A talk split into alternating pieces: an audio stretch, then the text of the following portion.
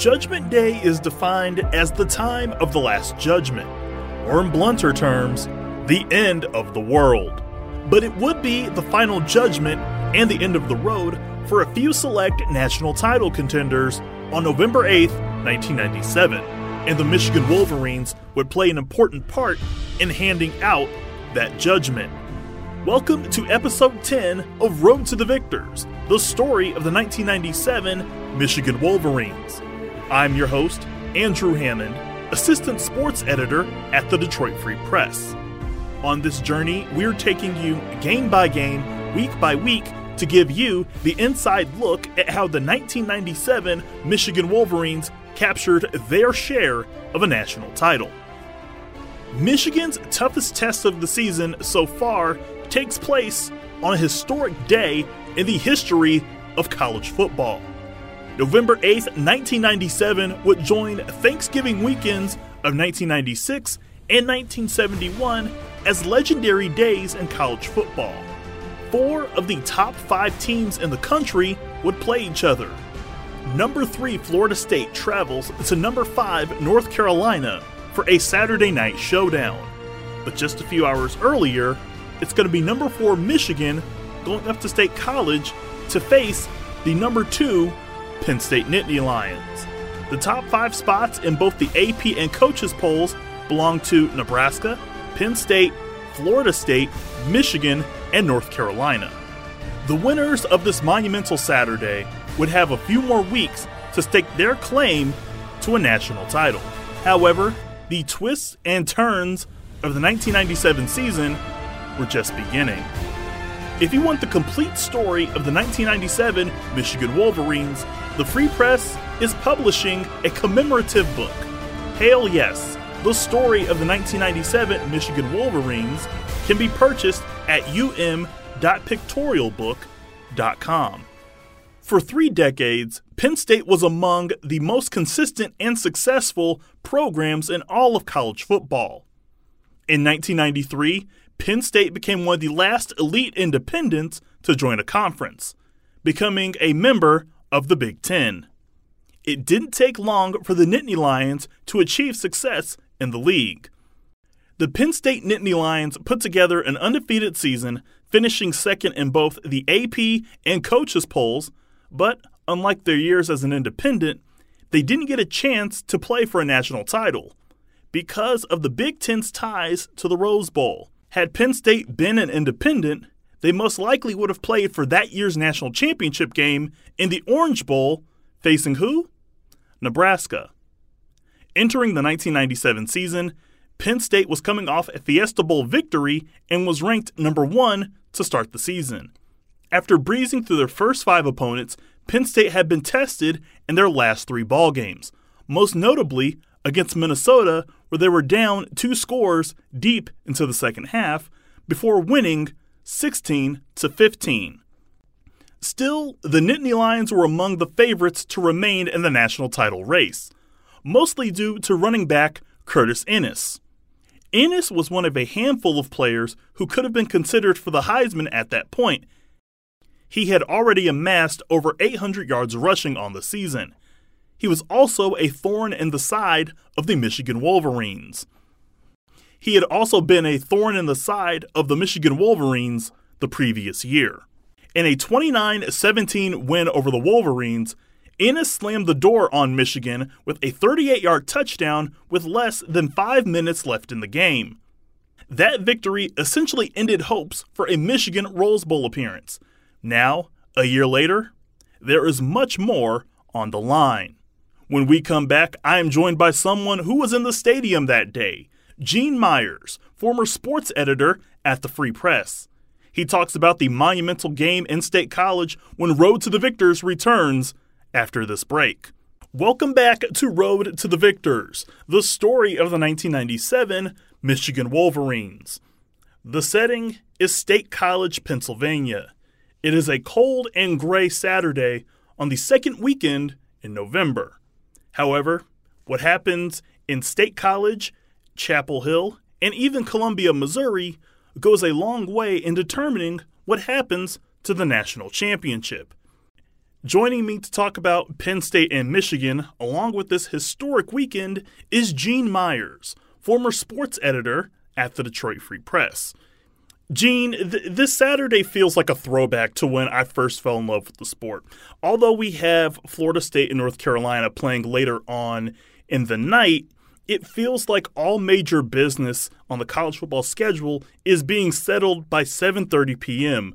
Days like this are very rare because now you're playing in prime time on one of the many networks. You aren't being able to see what's going on, you know, around the country in 1997 unless you have satellite, which was still kind of a rarity. Uh, but now you can just with the click of a button, you can go from one channel to another. It, at this point, you have Penn State and Michigan part of the country seeing that game. Part of the country is also seeing Nebraska and Missouri. It, it feels so special and rare that you have days like this. I, I want your thoughts on that. Well, going back in time, and it's 25 years later, so a lot of people don't remember. We'll go back even farther than that. It was Bo Schembechler who always said basically God wanted college football games to be kicked off at 1 p.m and he didn't like moving times around for TV and thought that was just wrong. And for the longest time, didn't think Michigan should do that. Well, hey, the money talks, and you know that's how we got 3:30 starts in the Midwest. Which uh, you know back in that time, the stadiums didn't have lights; they always had to bring in portable lights. And even this game at Penn State, there were portable lights, even though it was an afternoon game because it was so rainy and dark. And it was a different time then, and people forget that.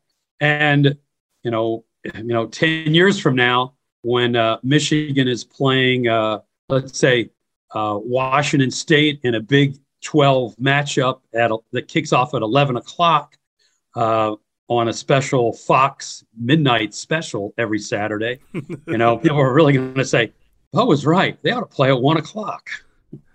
It's it, it, it's so funny to see how you know, just in working on this series and seeing how the sport has evolved.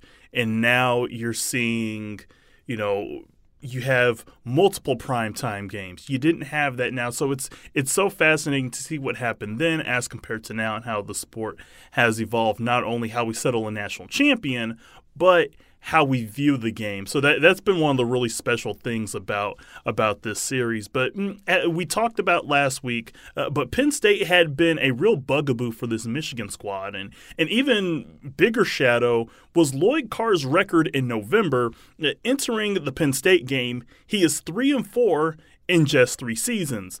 Sure, that's a small sample size, yet it's really not good. Like it's kind of it's kind of scary almost. But in my research for this episode, I'm, I'm looking through the archives, and on the Friday before the game, our Mitch Albom puts together a column uh, that basically praises Penn State head coach Joe Paterno of, of, how he ran his program in an era where the sport is starting to feel jaded because coaches are getting massive contracts then. So the I guess purity of the sport is going away. Uh, but of course, uh, as we now know, uh, about the sexual abuse scandal with Paterno's longtime assistant, Jerry Sandusky, uh, things obviously changed with his legacy. Uh, but at the time, they were seen as the model program in the sport. Uh, and for those who don't know, could you just kind of talk about what Penn State was to people back then? You know, Penn State was viewed as a model program. And basically, without Joe Paterno at the helm there, having so many winning teams, he finally, you know, he had the giant victory over the Miami Hurricanes to win a national championship and beat Vinny Testaverde. And uh, I mean, he was a larger than life figure in a lot of ways. And he, in a lot of ways, was Penn State. And without him, there's no way the Big Ten would have ever admitted Penn State. Uh, he was an icon and one of the biggest, most important college football coaches ever. And the program there was sort of view, viewed as a monster program. In its early days, which we're still dealing with at this time in the Big Ten, Penn State was a monster program. And I will say that it's like force field of invincibility ended this afternoon in State College for the rest of the Big Ten. And I actually looked up a couple things that I would say the Penn State program was never the same after that. And, Agreed. Fully agree. And for numbers to prove it, so you think of Penn State, great program. So in 97, they were the preseason number one. They dropped to number two for a while, came back to number one. They're number two when they play Michigan. Two years later, 99, they spent nine weeks at number two. 2017, they spent two weeks at number two. Those are the only times since the Michigan game they were ever number two in the country. They were never number one again. They were number three a couple of times. Once they finished number three, but they were never that monster. And a lot of people thought at the time, oh, the Big Ten champion every year will be Michigan, Ohio State, or Penn State, or Penn State, Ohio State, Michigan. It was like, though it would be the big three in the conference now. And it never turned out to be that. It never turned out to be that.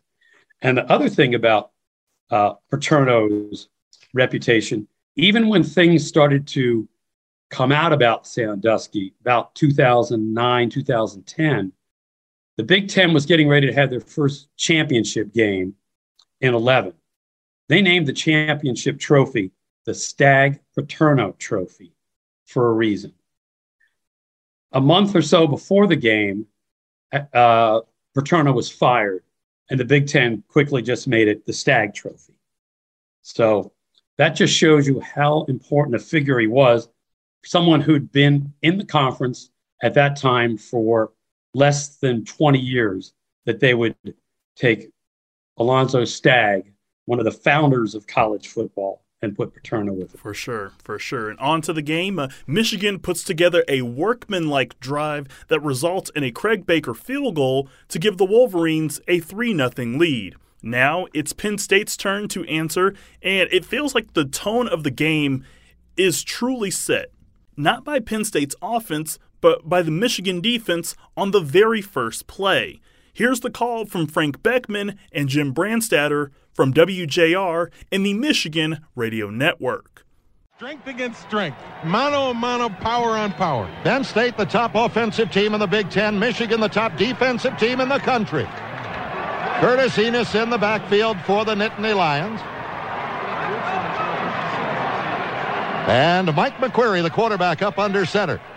Michigan showing eight men at the line, and here's McQueary back to throw, and he's going to be sacked back inside the 15 by Glenn Steele, who came pouring through. Boy, they faked the handoff to Enis, faked the end around to the wide receiver, Chafie Fields, and by the time McQueary got his feet set to look downfield, Glenn Steele was all over him for a loss back on the 16 yard line. Well, I think they were trying to get the ball to Eberly, and uh, Glenn Steele, with again the great quickness up front, saw the guard pull, moved down, just ran right by him and got to uh, McQueary before he had a chance to do. Michigan's Glenn Steele gets the sack. You're in the stadium that day, I believe, and, and, and looking at the tape and, and watching the game back, it, it absolutely has the vibe on that sack of, oh crap, we're in for a long day.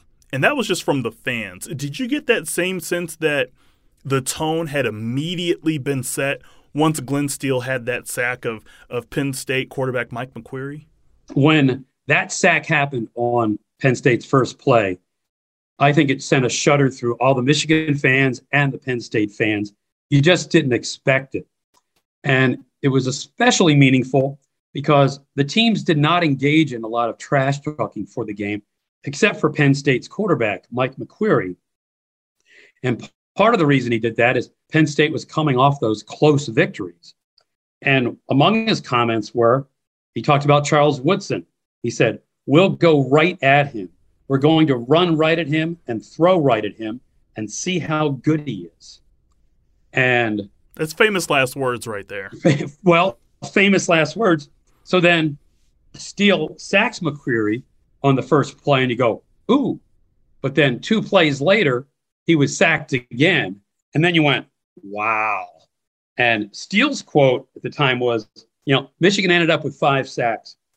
Uh, he, you know, everyone was really excited. Uh, his uh, linebacker Sam Sword said he shot his mouth off to the wrong team. He challenged us, and we took that personally. And one of the best things when I was researching the Hell Yes 25 year later book, I was looking for comments about that game. And in the New York Times, Malcolm Moran ran, uh, this is what he wrote McQueary had spoken boldly of challenging Woodson, the All America cornerback. The problem he discovered was such a challenge cannot be made from the prone position. Mm. And that just sort of went to, as you talked about, setting the tone. And, you know, the surprise in a lot of ways wasn't that Michigan's defense was really great. Now they came in with the top rate de- top ranked defense in the country, but Penn State had uh, the eighth ranked offense, total offense. They were ninth in scoring and ninth in rushing. So you figure they defense would play well. You didn't figure they would just decimate Penn State's offense. And what ended up happening then is, you know, it's like the offense was inspired by that and they decimated the Penn State defense. Further into the second quarter, Michigan leads 10 0, and perhaps I would argue the most backbreaking moment of the day happens when Michigan quarterback Brian Griese breaks loose for a few yards, then a few more, and he just keeps on running. Michigan with a football now at its own 20, a 10 0 lead. Chris Howard, the only setback. You've got two tight ends in the ball game. And uh, here's a fake counter to Howard going left. Griese bootlegs right. He's got running room. He's up to the 25. He's up to the 30. He's still on his feet. Up to the 40. Breaks loose at the 50. Finally tackled from behind at the Penn State 40 by Shino Prater. I think everybody thought Brian Griese was going to step out of bounds at his own 30, and he kept going. And when all was said and done, he scampered for 40 yards. And I think because Griese's not known for being a, a running quarterback, the defenders in the secondary stayed with their receivers thinking he's going to throw it, he's going to throw it. And when Griese turned upfield, they were out of position to come over and support on the run. That was a great run by Gene, Griese. it feels like it might be a bad thing if, let me check my notes here. Brian Griese is busting off 40 yard runs on you. I mean, when you see that play go down, what are you thinking? It, it feels like a kid who is on their bike for the first time and, you know, they get to go a block further. Then they go a block further and they're kind of realizing, oh my God, nobody's stopping me. I'm just going to keep going. You know, in a lot of ways, that might have been the most shocking play in the entire game. And when it happened, you know, Michigan uh, was in good position. And just how the game had changed from everyone expecting this is going to be a Big Ten slugfest. And like the final score might be, you know, 16 14 with a late field goal or something like that. And Brian Griese's running for 40 yards. So a funny thing happened when he did that. And of all people, the person who basically made the joke was Bo Schembechler. And this happened during the game at the moment. And Bo, you can imagine how serious he was. He was watching the game in a box with the new athletic director, uh, Tom Goss, in Happy Valley. And Griese goes and makes this run. And people in the media area all of a sudden were looking at Bo. And Bo took off his glasses and shook them as if like he couldn't believe his eyes or the feet of the usual slow moving quarterback. And he's just smiling and he puts him back on. And everyone is just cracking up. It's like, okay, you know, everything, everything can use a light moment. And Bo, you know, if hey, if that had happened when he was the head coach, you know what he would have been doing. He would have been yelling in his headset, okay, off tackle play next, boom. And you know, he would have been in the moment. This one, he was a fan and he was like, oh my God, I can't believe what my eyes just saw.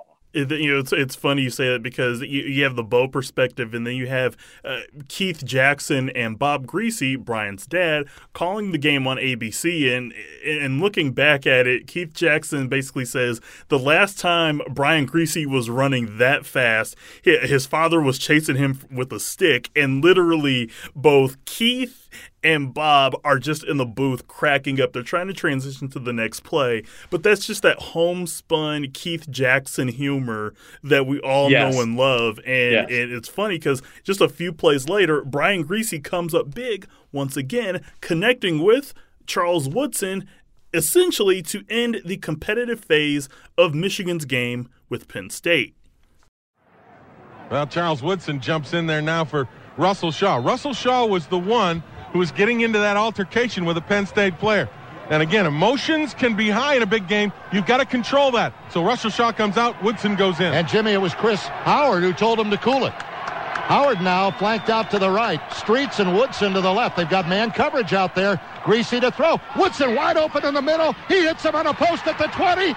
See you later. Charles Woodson, 37 yards. Touchdown, Michigan.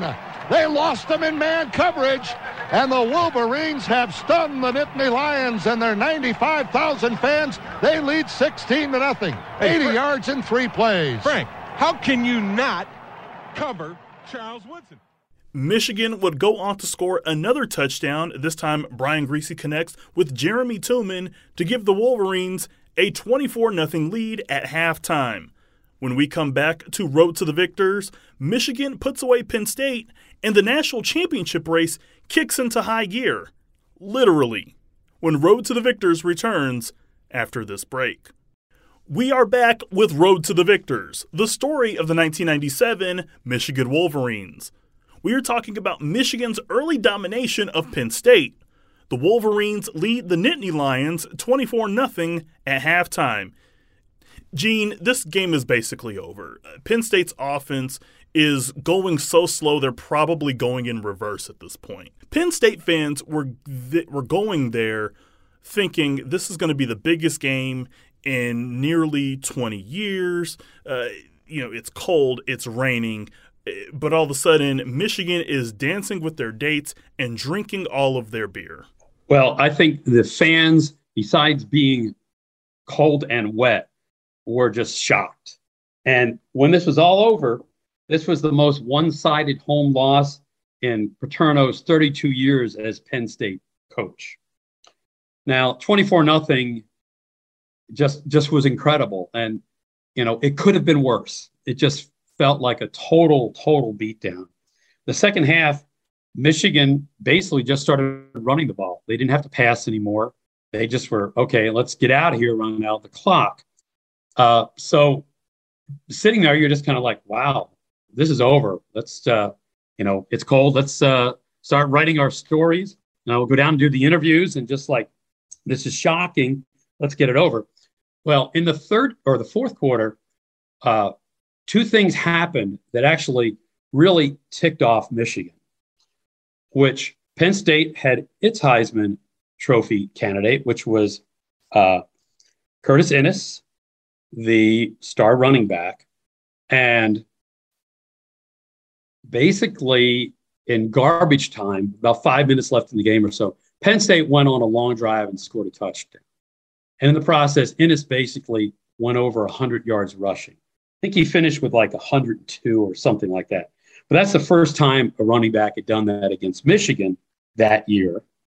And then the uh, it was there that touchdown was the first second half touchdown the defense had given up that year and the first fourth quarter points surrendered by that year. So, in a lot of ways, people on the defense, they talked about how they thought they were dissed by the quarterback, but then they were also upset that they actually let Enis get over 100 yards and they let Penn State score. So, that was a, a really interesting sign of just like, man, these guys are serious. You know, they're they're going to be really good. They're taking this all seriously. And then it was okay. What did people say about the game afterwards? And Carr, he immediately said, without exception, this is the best performance of a Michigan team in a long time. And if you've been a longtime fan, it, without a question, it was the best game they played in the decade of the 90s. You know, it might have been their best game, I don't know, for 50 years. you know, just not so much the most exciting game, just the way they dominated in a hostile environment, bad conditions, as an underdog with all the stakes on the line, and they just destroyed a really, really, really good team, which also had won 12 state games, longest winning streak in the country. And, uh, you know, and Paterno even had said Mich- Michigan was a great team. They deserved to be voted number one. And it was like, wow, we just saw something incredible happen here. Like, that's when I think everyone believed this could be the year. You knew Ohio State was ahead. You knew there was the Rose Bowl where Michigan teams went to die, but it was like this was wow, a big game. They won it, and they didn't just win it; they crushed them. And all facets of the game went through. You know, the defense against a great offense and the way they crushed them, a little surprising. But the offense doing that was just crazy. And one of the questions asked the offensive coordinator, Mike DeBord, was like, where had this been, where had this been offense been hiding all season? And his comment was penalties and turnovers were killing us all year. And what made the difference today is we eliminated them. It's like, okay, that's all I needed to do. Now they're they have a great offense. And up here, yeah, we're good. We're good. So, uh, and he had another uh, line that's kind of funny, which one of the keys in that game was Michigan's offensive line just dominated. Uh, DeBord said, when you have a very good offensive line, that enables you to run and pass. And that's what you have to do in today's football. And in some ways, that might be like, I don't know, a hallelujah moment in Ann Arbor. You mean we have to throw the ball too? But of course you do. Everyone knew that. So that he said that was just, you know, ironic. And it's kind of like, hey, these guys can throw the ball too. Some of the time, anyway. Michigan goes on to beat Penn State 34 8. Michigan's defense puts together a performance for the ages in a week for the ages. Florida State would blast North Carolina, knocking the Tar Heels from the ranks of the unbeaten. But perhaps the game of the year, and you could say most controversial moment on the field to happen in 1997, occurred in Columbia, Missouri. The Missouri Tigers were nearly a 30 point underdog to the Nebraska Cornhuskers, national champions in 1994 and 95. But Missouri led Nebraska at halftime 24 21. Late in the fourth quarter, Missouri took a 38 31 lead with 4.39 left in the ball game, putting Nebraska's national championship hopes on life support. With 70 plus yards of field ahead of them and a Rabbit Stadium in Columbia primed for an upset, Nebraska was down to their final play. Quarterback Scott Frost fires a ball into the end zone intended for Shevin Wiggins, but it was, depending on who you talk to, unintentionally kicked into the air, nearly hitting the ground and finding the hands of receiver Matt Davidson, who scooped up the ball in the end zone. Nebraska touchdown as time expires 38 38, overtime. The deflated crowd in Missouri couldn't carry the Tigers in the extra frame. Nebraska would score first, Missouri failed to respond, Nebraska wins 45 38. By the end of Saturday, the national championship chase was down to three teams Michigan, Florida State, and Nebraska. However, it was Michigan who was number one in the AP poll. Despite all of Judgment Day's craziness, we were just reaching the summit of all insanity. But that's in a few more weeks. Before we go, our guest has been Gene Myers. Game audio has been provided by WJR and the Michigan Radio Network. Anjanette Delgado and Kirkland Crawford are the executive producers of this podcast. Robin Chan and Kerry Jr. II provide technical support. Peter Bhatia is the editor of the Detroit Free Press. Be sure to like, share, and subscribe to Road to the Victors on Apple, Spotify, or your preferred streaming app of choice. And find us at freep.com slash podcasts. Please subscribe, leave a rating, and tell your friends about us. It really does help. For more information on the 1997 Michigan team, pre order the book Hail Yes, the story of the 1997 Michigan Wolverines at freep.com. I'm Andrew Hammond, and we'll see you next week.